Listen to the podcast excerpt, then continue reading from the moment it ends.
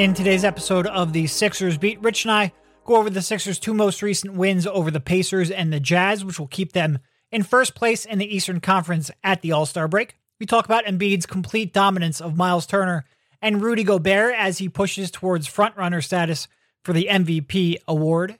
We go over Utah's incessant complaining about the referees and whether it was warranted, and about Embiid's critical comments about some of the coverage around him. If you're not already an Athletic subscriber, head on over to theathletic.com slash Sixersbeat where you can get 50% off of a yearly subscription. Enjoy the podcast.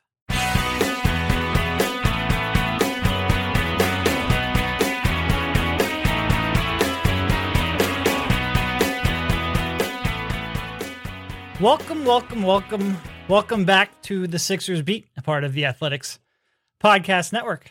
How you doing, Rich?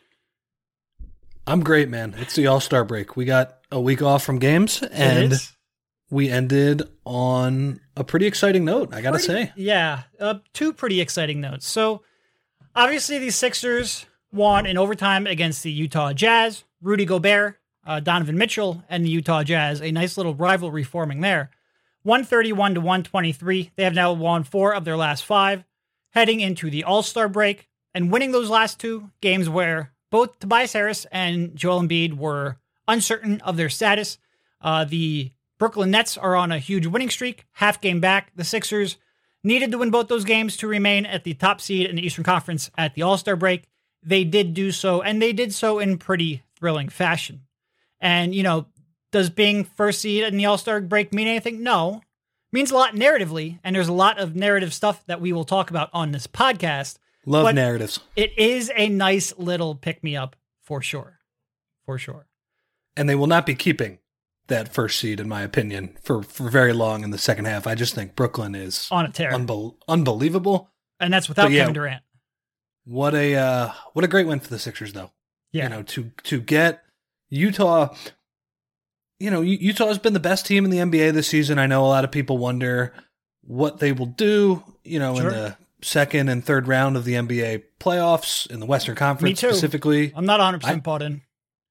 Well, I mean, I'm, when 100%, I say I'm 100% bought in on them being a really good team. Yeah. I'm not 100% bought in on them beating the Lakers in the second round. Yeah. Or the or the Clippers, right. yeah. And that's no slight on them. It's kind of yeah. it's what we've been talking about with, with the, the Sixers. Sixers. for a while, yep. right? It's the the difference between good and great is it it can be pretty slim, but it's it's a meaningful step that uh, they'll have to take. But you got Utah.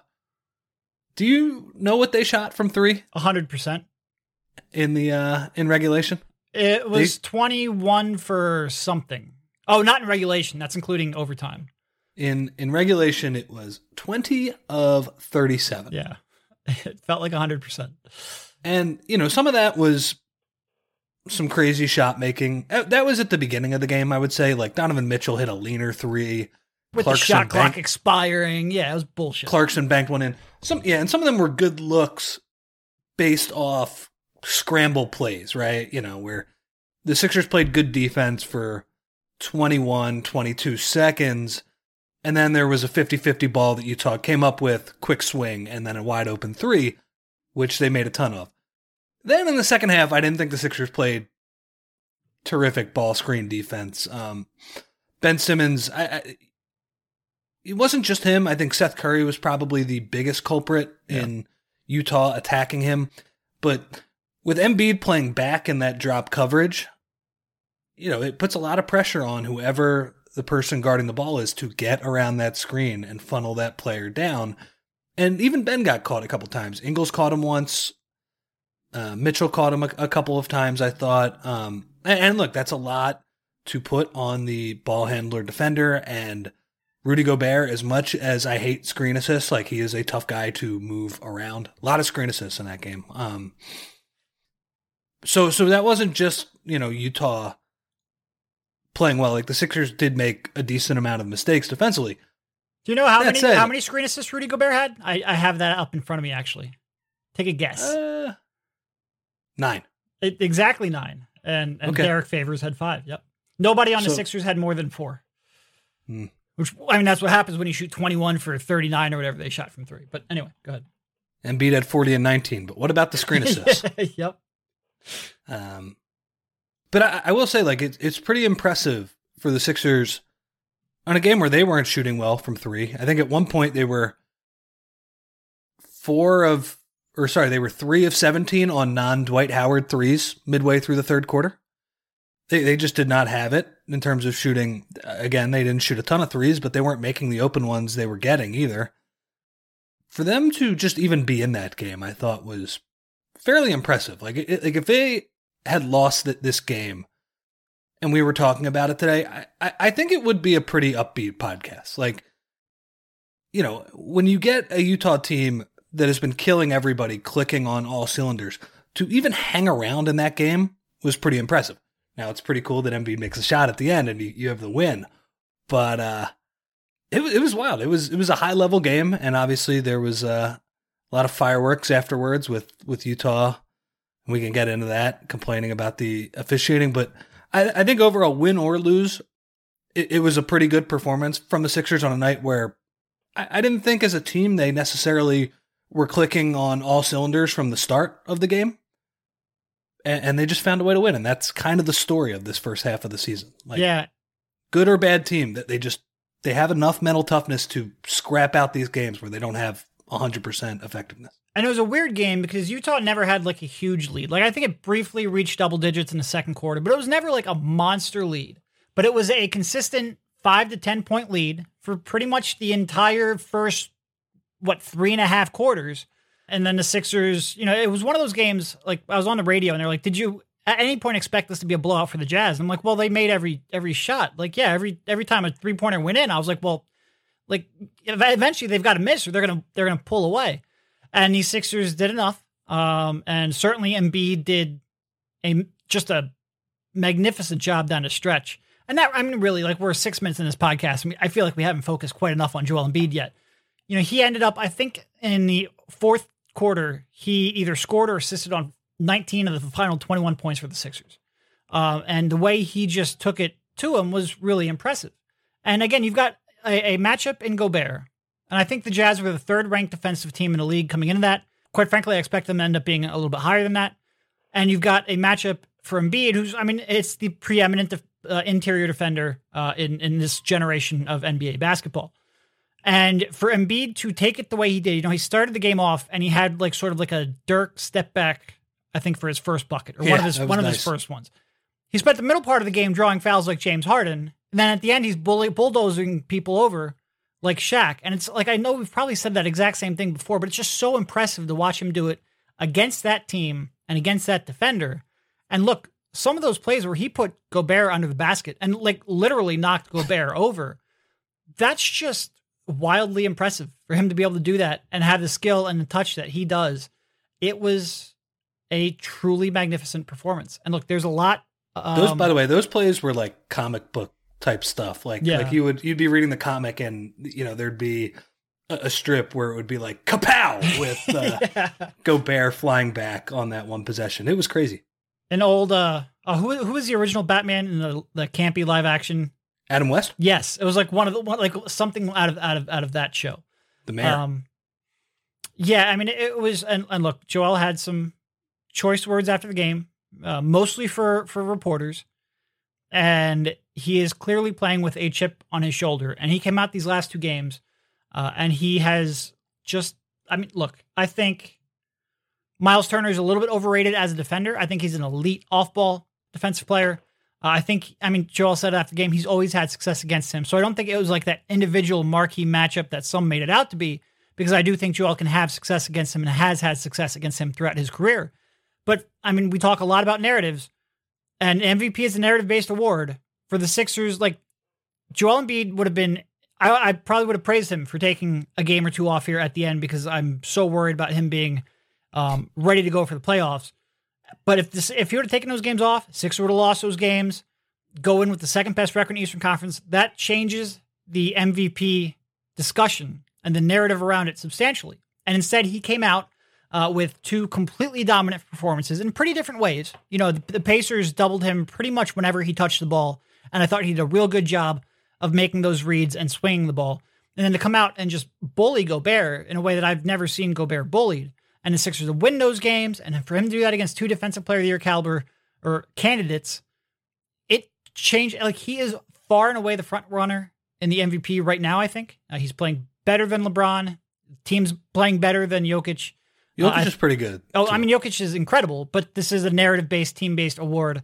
And Joel has a, I mean, he's the second leading scorer on the best team, in, uh, second leading scorer in the league on the best team in the Eastern Conference, record wise. Uh, and he's his advanced statistics are probably the second best in the league behind only Jokic.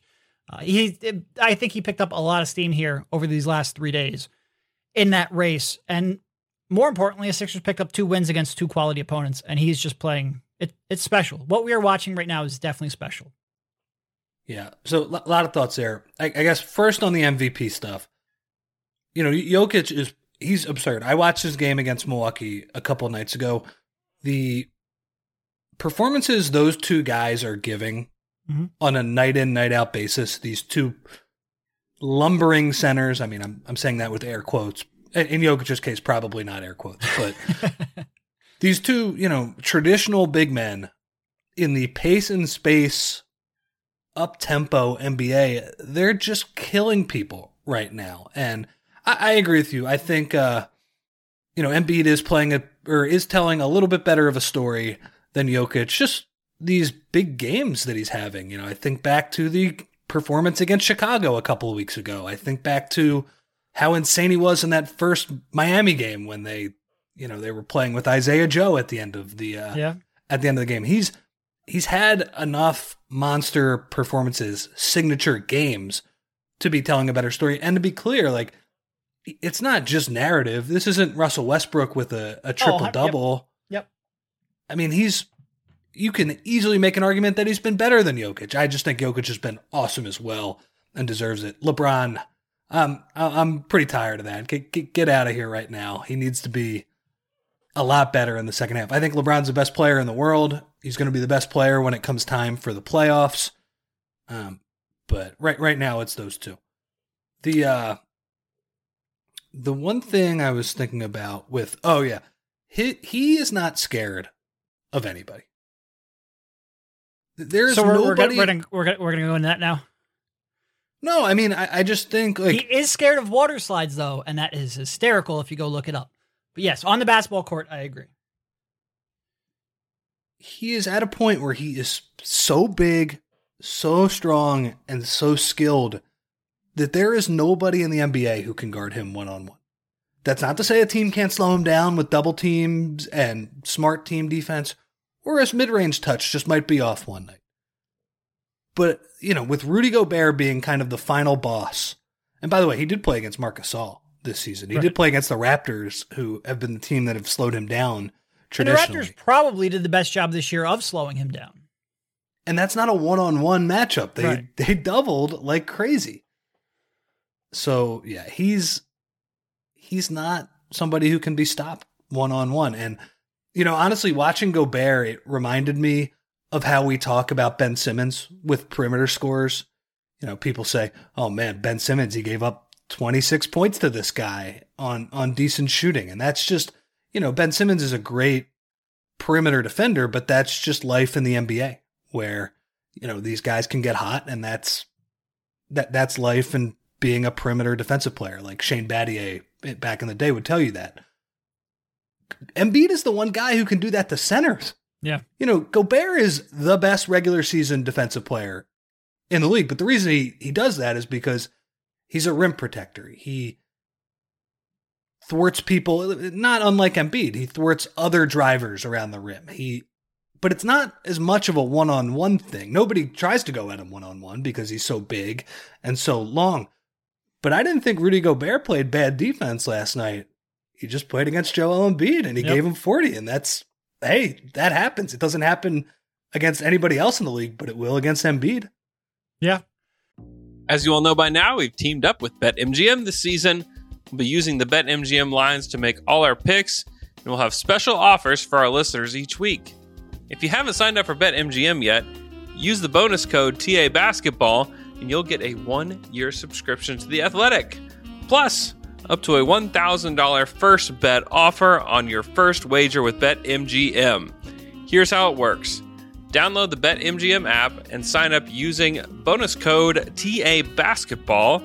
Make your first deposit of at least $10. Place your first bet on any game.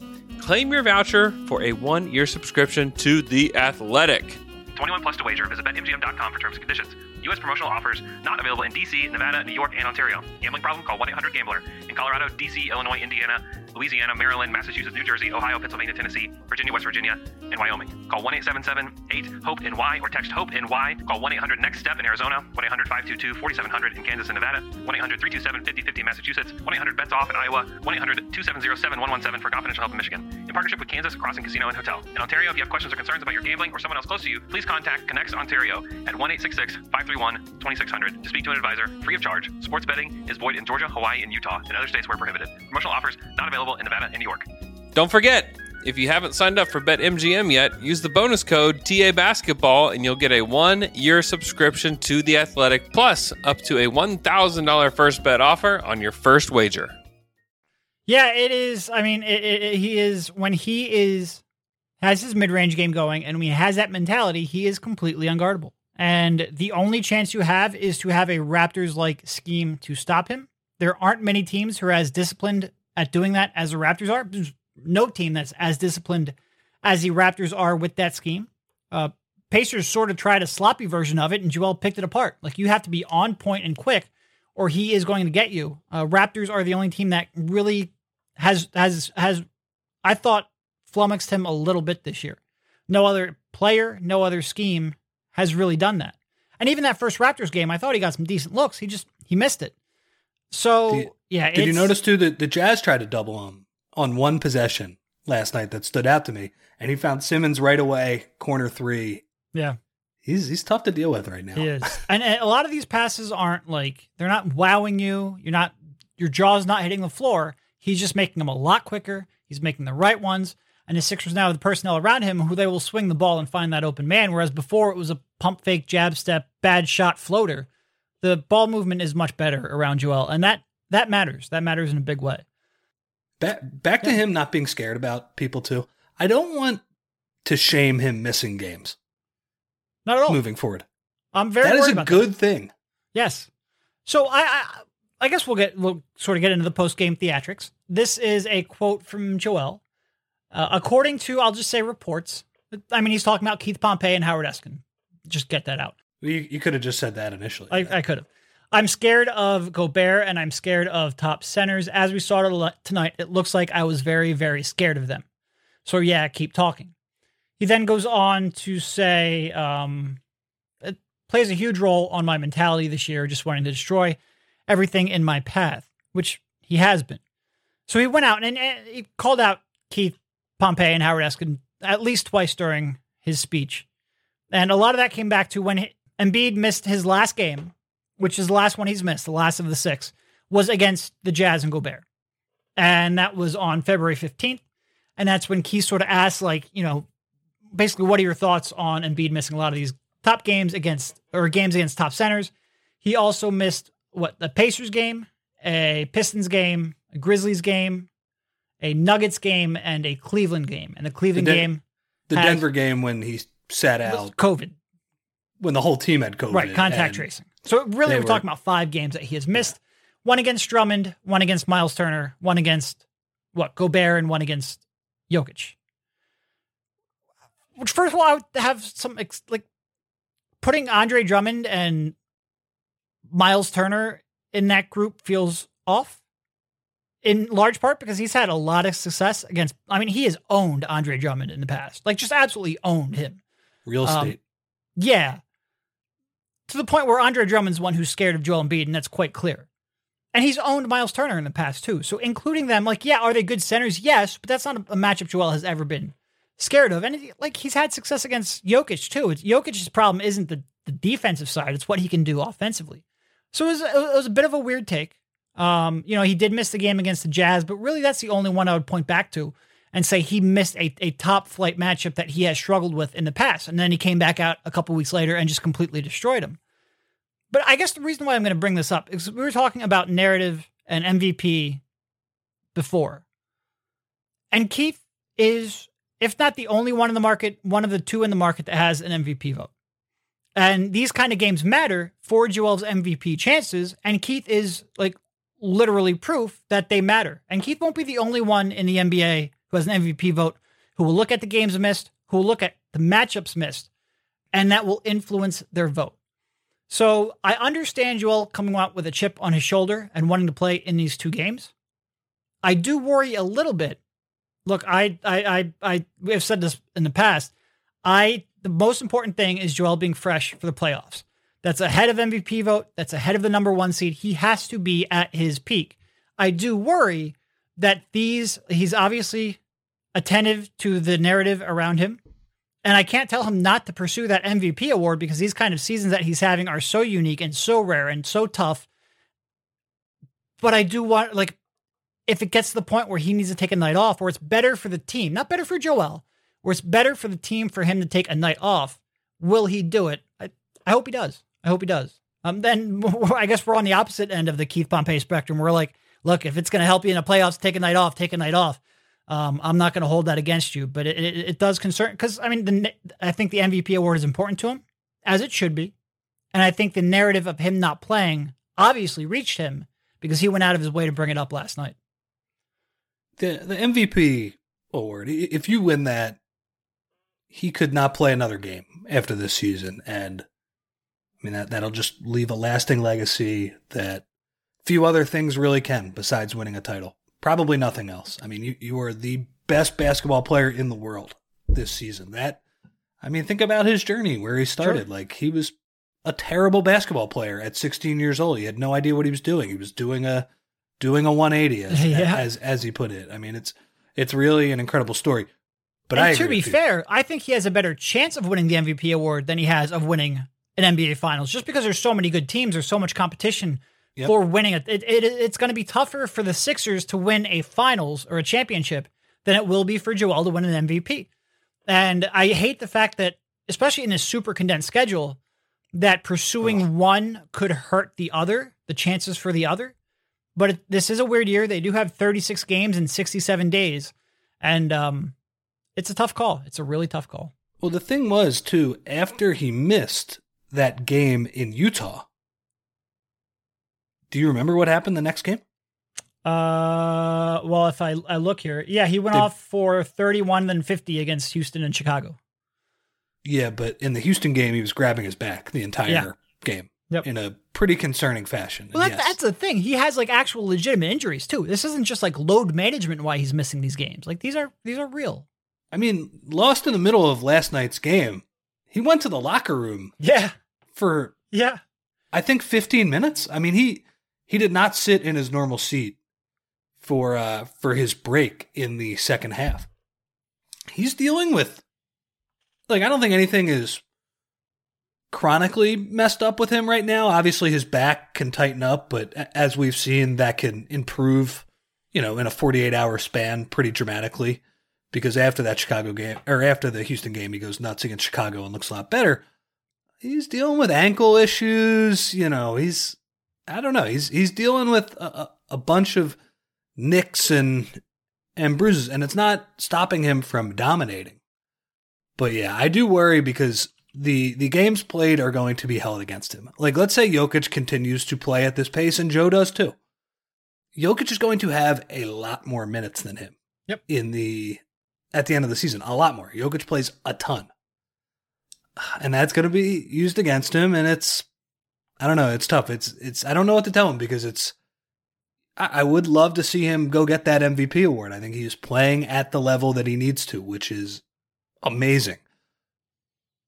But you do need to rest from time to time, and it, it's clear that part of his success in this first half is because he has taken the occasional night off. And I guess my point is, I, I don't want to shame him for that because I think moving forward, that is a good thing, not only for him, but you know, if if we're going to complain about, or if we're just going to hold these players and these teams to the standard is winning a championship, you're not really doing anything for us if you're if you're not winning a championship. Then he has to rest. Right. Yeah. like we want these people to be selfless and we want them to pursue a championship and team success is all that matters. But also, we're going to again come out and say you missed the game against Gobert, you missed the game against Andre Drummond, which again I can't believe we're talking about Andre Drummond like it's a marquee matchup that he's scared of, but here we are. We want both. We want team success and team first players, and also, yo, buddy, you missed you missed five games that you could have you know sat out for injury. And it, well, okay, do you want him to rest the injuries and get better and put the team in the best success or best chance to succeed in the postseason, or do you want him to pursue the MVP? We're we're definitely we. It's a tough bet. Like my whole point with even bringing up the Pompey stuff is that there is a perception he has to fight against to win that MVP award. And it is clearly on his mind and it's clearly motivating him. And he came out and he dominated those matchups and good for him. But it it is it, it's a balancing act for sure. For sure. I, I think it's more than the media stuff too. It's just the the old guy in my Twitter mentions Oh, telling sure. me telling me that he misses too many games, but also complains that you know they're they're not winning a championship. Well, you have to make sacrifices in one way or another here. And every it, that, that's a great Me. point because every time we tweet out an injury report and it's like Joel Embiid is questionable, I every time we'll get a well, this is why he'll never be a champion, or this is why he won't be an MVP, or this he's soft and overrated and all this stuff. And it's like I just like sometimes I just sit there and sometimes I'm like, that's got to be like a Boston fan just trying to trash talk another team. Then I click and like, no, this guy's tweeting about Carson Wentz and, and Bryce Harper and he's location is Philadelphia and all this stuff. And it's just, do all cities like have people? And I know these are a minority, maybe a vocal minority, but like, do all cities like hate their superstars like this? I truly, truly don't get it sometimes. And I guess that's what I'll say about you all right now. Like, you are watching a entirely unique, entirely special season. This doesn't come around every game, every year, every decade. This type of player. Appreciate it, man. Like, you don't know how long it's going to last. Big men are tough in the NBA. You don't know when you'll get another talent like this again. His career's done. He might end up being a top three or four sixer in franchise history. Like, enjoy it. Enjoy the ride. Don't sweat every every injury report. Don't sweat every game that he misses because they're trying to get him to, you know, the what would normally be June, but this year is July, whatever month it is. Don't don't sweat everything. Enjoy it. Like what you just saw these last three days, two games, special, man. Enjoy it. I I don't know I don't know why that's so tough. I truly I truly don't. Yep, and that concludes our 30th segment this season on Joel Embiid Joel's is, really is playing awesome. He's Yeah. a very good basketball player. I So, guess what what did you think about uh about all the chirping from Utah after the game? Yeah, I mean, look that that one foul or not foul that that one out of bounds late in the fourth, Sixers benefited from. Uh, could it could have changed the game if it went a different way?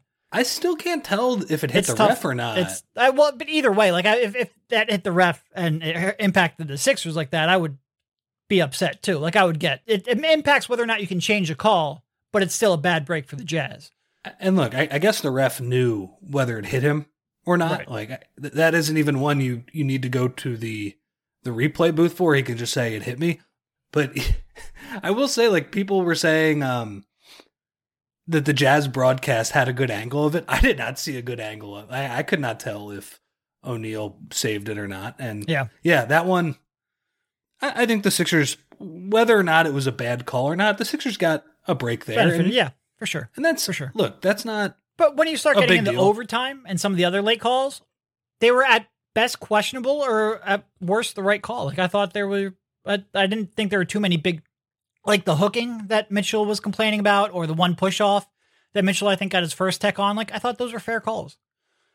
And I mean, you can point at a lot of calls throughout an Sure. NBA game. focus on the last five in OT and that's it. so I'll I'll uh, I'll needle Joe after praising him for a while. I mean the, the the foul drawing, the foul seeking behavior of him that he uh, that allows him to shoot what 12, 13 free throws a game. Some of that is just his crazy skill. Some of it is that he's pretty smart at uh, at gaming the system. Uh, I'll put that in a nice way. he didn't really get those calls against Gobert. I thought what was interesting about like Gobert saying we don't get any respect I actually watched the game and was like, wow, Rudy's getting some some legit defensive respect, which by the way, he deserves. He's an awesome defensive player. It was a uh yeah, it was just a bad look for them, just whining after the game, like small markets, the refs don't like us. That's so lame. and look, I like I give some leeway to athletes and teams. Like you have to have a chip on your shoulder about something to be that great a lot of times. For Joel, maybe that is a reporter who slighted him. For the Jazz, maybe that is a referees and feeling like you're playing playing six on five. I don't have too big a And problem be- with that. And to be fair, after you lose a game, even if it's a regular season game, you are in a different mindset than after you win a game. That being said, Donovan Mitchell being like, we we we won that game in my mind. Like, dude, No, you didn't. down. You actually didn't. There's a No, scoreboard. we have an official stat for that. Um, I, the- the I lack- enjoyed when he threw the cooler, by the way, because Donovan Mitchell, who I I, I really actually nice like, guy. I think he's a pretty good guy. pretty Yeah. good guy. I don't know why. I mean, he was he was being a little whiny for me last night, Yeah, but him tossing the cooler in frustration and then being like, "Sorry, man," because he hit the security guard. No, he like went over there and checked to make sure he was okay. I thought it was a very nice thing to do. Um, but the funny. the lack of like uh, awareness shown from, I mean, Donovan Mitchell to Doc Rivers being like, I that right when he said that Doc Rivers saying I never campaigned for anyone, he had literally just campaigned for Simmons three hours ago in the pregame presser. He had just campa- campaigned for Simmons and Harris for the All Star game, and I mean 2015 DeAndre Jordan Defensive Player of the Year. Like he was campaigning for that before the season started. So the the lack of awareness for for both Mitchell and Rivers was, I mean, it was it was it was a world class master theater of lack of awareness. It was a, it was a good night. It was a good night. After Mitchell's second tee, Doc wanted a third one for some reason. I don't know. arguing, he know. was furious for some reason. Like he was, and look, he complains about everything. Doc complains so he complains probably more than any other coach in the league about calls. That's not true, but he complains a lot about calls. I don't know. He was adamant that there should be a third technical foul, and I was thinking like, where, where is the other one coming from here? I don't even know. Was it for the for the Gobert skip after? Uh, and by the way, that was a foul. He shoved Embiid in the back. Yeah, on he that did. One. It was a blatant uh, foul. It was a blatant foul. Yeah. Um, so that was that was one of the stories, and then the other one, which I thought was, I mean, I mean, there there were a, a bunch of things we can get to throughout the game. I thought the bench was was pretty interesting. Doc's bench game. Yep. usage of well after Well, a good bad bench, bench, second game, half. Yeah, yeah, yeah. Yep.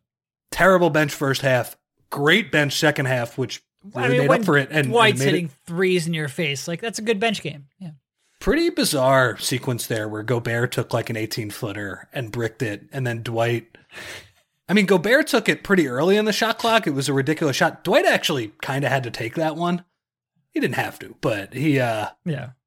I don't know. It was, it was pretty crazy. Um, but the, the other story that I thought was, it was just really interesting. I mean, after Embiid is completely dominant in the fourth quarter of that game, and you mentioned it earlier, he did it in so many different ways. Really good stretch of two man game with Seth Curry. Hit a three off a Simmons post up. I thought Ben, pretty good game from him. A little bit quieter just because of what Embiid and uh, and Harris, who I'm about to get to, did late in the game. I, you know, I thought he made some really nice aggressive moves against O'Neale, who uh who had some success against him at the end of that game. He went nuts in uh in Utah, but but good Ben game. And you just saw that Doc, despite Embiid going nuts, he saw, okay, well, Gobert is on Joe, O'Neale is on Ben. Do we have a good matchup somewhere else? And they found it. It was Tobias against Bogdanovic, and Yep. I thought it was. It, it says something about Joe too that he was pretty dominant. I don't think it would have been a bad decision to just keep feeding him the ball against Gobert on the block and letting him try to score. But they went on the first play to Tobias on that left block against Bogdanovic. He scores. It was like a really tough Tobias-y physical move where, where he got it to go. And they ran four plays for him. And he scored not only against Bogdanovic, but they switched O'Neale onto him at the end too. And he still scored 11 of the uh, Sixers, 13 points in the overtime, And 11 to of his total 5. points. Yeah. Yeah, 11 to 5 against the Jazz. I mean, this was a game where Tobias looked like he was a little rusty. You know, he, he looked like a guy who doesn't usually miss games, and he was coming off a few day absence, which is fine. But it was, I honestly, a very fitting capper to his first half as well, where he just very consistent, not not always the prettiest basketball in the world, but just a guy who's reliable for you, and uh, I mean, just a, a massive overtime for him. Yeah. No, I mean he was he was like you said, quiet, rusty. Uh, Eleven points throughout through regulation, and then he got going in the overtime with a mismatch. Kept it going even when they switched defenders, and he was he was a, a monster down the stretch. He really was. And having that guy who can attack a mismatch uh, at times, I think maybe they go mismatch hunting a little too often, but that was an instance where they certainly needed to. And then Ben, you know, he he I thought he, he lapsed a little bit defensively there in the Couple times, second yeah. half. Um, but in overtime, he was just like he blanketed Mitchell, Uh, and, and he really made his life tough. And when Mitchell gets thrown out, I think it's as much to do with Ben Simmons and his defense as it was with the the, the calls. I think there was some frustration there on on Mitchell's part, and Simmons was incredible on that end down the stretch. Again, he has been pretty much all season long. Certainly has been the Sixers' most consistent defender, which is I think probably something we said last year. Like he brings it every night. Where last year Embiid didn't. This year I think Embiid mostly has. I'd still go Embiid as a defensive player of the year front runner over over Simmons just because I think he more consistently makes an impact. Most Harder to- the position he It's plays. yeah, it's easier to Um, impact it around the rim. Hundred percent, and that's why I think Embiid and quite frankly Gobert are probably still the front runners for defensive player of the year. Even though if you're talking perimeter defenders, Simmons probably makes more impact than almost any, probably any other perimeter defender in the league, just because of his versatility And, and I the think fact you- versatility matters more in the playoffs too. So for sure, and especially when you start talking about some of the teams the Sixers would have to go through uh, with the, the the Nets. I mean, said it a bunch of times, but he is the Sixers' best defender against all three of their stars. Uh, unfortunately, only have one Simmons, but I love Rudy and, and Joe defensively, but and, and the good news for Joe is that he can roast people in the post. But a team that can play legitimate five out against both of them, that's that's dicey. Not many. Uh, and and defensive player of the year is a regular season award, so that's why matchup against all thirty teams matters, and big men have an edge there. But yeah, and I mean having both. uh, I mean, look, I think the two most important things to a defense are a paint protecting big man and a switchable multi positional um, defender, perimeter defender. And the Sixers have maybe the best, if not the second best, or at least a top two in both of those categories. So yeah, he was incredible. Uh, and we are now 35 minutes in, and it felt like we barely had time to touch on both of those two. Uh, but they deserve it. They deserve it in a big way. In a big way. I, I And think it's I mean, interesting. props to Shake Milton, who looks like he's sort of shooting his way back into a flow. Yeah, he had a good Unfortunately, now he gets a week off, but oh, oh for four from three, but I thought he was good. I mean, he, he attacked Gobert a couple times and was Yep. successful. Just hard to do, you know. And and had a, had a good game against the Pacers too, which was good. Yeah, the whole the whole bench had had a couple of of nice nights. I thought, uh, you know, Matisse didn't have his De'Aaron Fox level defense, but what did J- Jordan Clarkson hung forty on them last time, right? Yep. Yes, he did. Matisse made him look bad on a couple of possessions in the second half of the game. Cork made a floater for the first time in his career, and it was, I mean, it was about the purest floater I've ever seen. I don't think the net even moved. In Yeah. in transition, he shook Ingles with a crossover. I mean, I don't think Cork did anything else well the whole night, but I mean, that was that was a cool play. Mike Scott hit a couple threes. I wish he would shoot a little more frequently, like Yep. Mike Scott. Let's let's Two fire away. in And by, 16 minutes. You need more for sure. and by the way, Mike Scott, you're not the only one. You know, Tobias, even though we praise how he looked in overtime, I thought he passed up a couple of Yep. decent looks from uh, from three. Honestly, he he passed up a look on the O'Neale out of bounds play. He he was the one who threw that one away, and O'Neale got a deflection on it. Tobias, just shoot the three, man. You're Yeah. you're open in transition. That's that is uh that's your shot. And yeah, it was. Uh, you know what I think's pretty interesting. It, it seems like the Sixers are fairly comfortable switching Tobias and Ben. Like if if if Tobias's man set a screen for Yeah. Mitchell, they're they're accepting that. They- They're letting Tobias guard the uh, the other top players. We'll see how that goes. I, I, to my eye, he's had some strong defensive moments, especially like Yep. he's. I feel like his hands have been quicker this year. He's he's got a little bit of the Covington disease on that, where uh, where he's just been able to time up some of these drives pretty well. It was it was also interesting. They they were really trying to get Curry to guard Mitchell late in the game. They were running a double drag screen where it was pretty funny watching like Curry hedge and Simmons have to slalom through four people to try and stay attached to Mitchell, which he did a very good job of. Um, yeah, it was. I mean, that was a high level game. Like Utah, I didn't love the drop coverage for a lot of the game, although I, I did on rewatch, looking back at some of those possessions where Mitchell and Ingles did walk into threes, it looked like they were running Spain stack pick and roll where, you know, that's that's the pick and roll where the the roller has a screen behind him too, which puts the the big man defender in a little bit of a bind, especially when it's Gobert. Like if you get back screened on that play, they'll just throw a lob to him. And and Joe was a little bit worried about that, but the problem was the initial screen, they were not getting around it, and it was a wide open three. Um, Utah, they're really hard to guard, man. Like they, they tried to be aggressive at times too. There was a little bit of overhelp. Utah made them look bad at times on the defensive end, which, you know, I, I don't I think the Sixers certainly have some things to clean up from that game, but it was a good learning lesson because that team they're they're embarrassing a lot of teams with their Yep. ball movement and their shooting. And it was a uh, you know, like win, lose or draw, that would have been a good learn, learning experience, but great game to win, obviously. Yeah, I mean that that is a team, or we might have some reservations about whether or not they can beat the Lakers or the Clippers, but they execute at a high level and a very consistent level, and you cannot have an off night against that team, or they will they will pick you apart, and they did at times last night. Sixers, I mean, it's like you said, the Sixers have the one guy right now, well, not the one guy, but one of the guys that nobody in the league can match up against, and that that team uh, the the Jazz are as equipped to match up with Embiid or against Embiid as anyone, and they can't. They just can't. And that really is the story of the first half of the season. Like I said earlier, you're watching something special. You're watching a supreme talent where everything is coming together. And maybe for the first couple of years of his career, that came together a little slower than you would have wanted. But in terms of the conditioning and the skill level and the understanding of the game, it is all progressing at the exact same time and we are watching something truly unique. Um, and like I said, you have a seven day break now. Then they come back and they're right back into it with a very condensed schedule. Enjoy it. Enjoy it. Yeah. I mean, it, it has to suck for those guys to go to the all, this stupid All Star game. Oh, it's a stupid All Star game. Yeah. I get why they're doing it. They're going to make a lot of money off Sure. of it, and you know they do have to help out TNT if they want to keep a decent amount of their uh, of their money. But it doesn't make it any less crappy for uh, Oh no. for the players. Huh?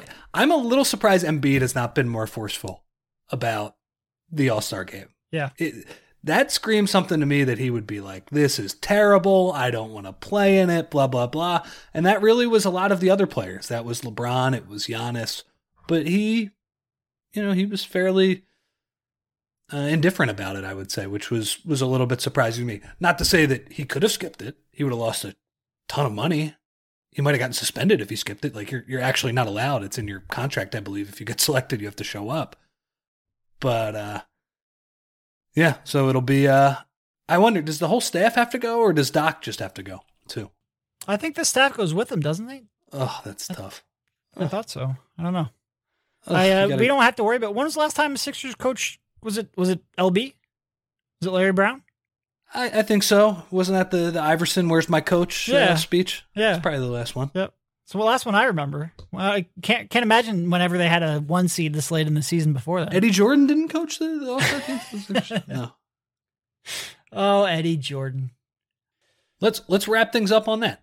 On Eddie Jordan? Well, Wonderful. look, look, we've sat through Eddie Jordan. We've sat through some bad, mediocre basketball. Enjoy this. I was thinking about that. It feels like just yesterday I was trying to convince myself that Evan Turner and Spencer Hawes could win a playoff series. And now you get to watch this on a night in, night out basis. Just enjoy it. It's, a good point. End on that. Enjoy what you are seeing because it is borderline historic. And with that, I will let you go. Thank you, Rich, for jumping on, and we will talk to you soon. Harmony and effort.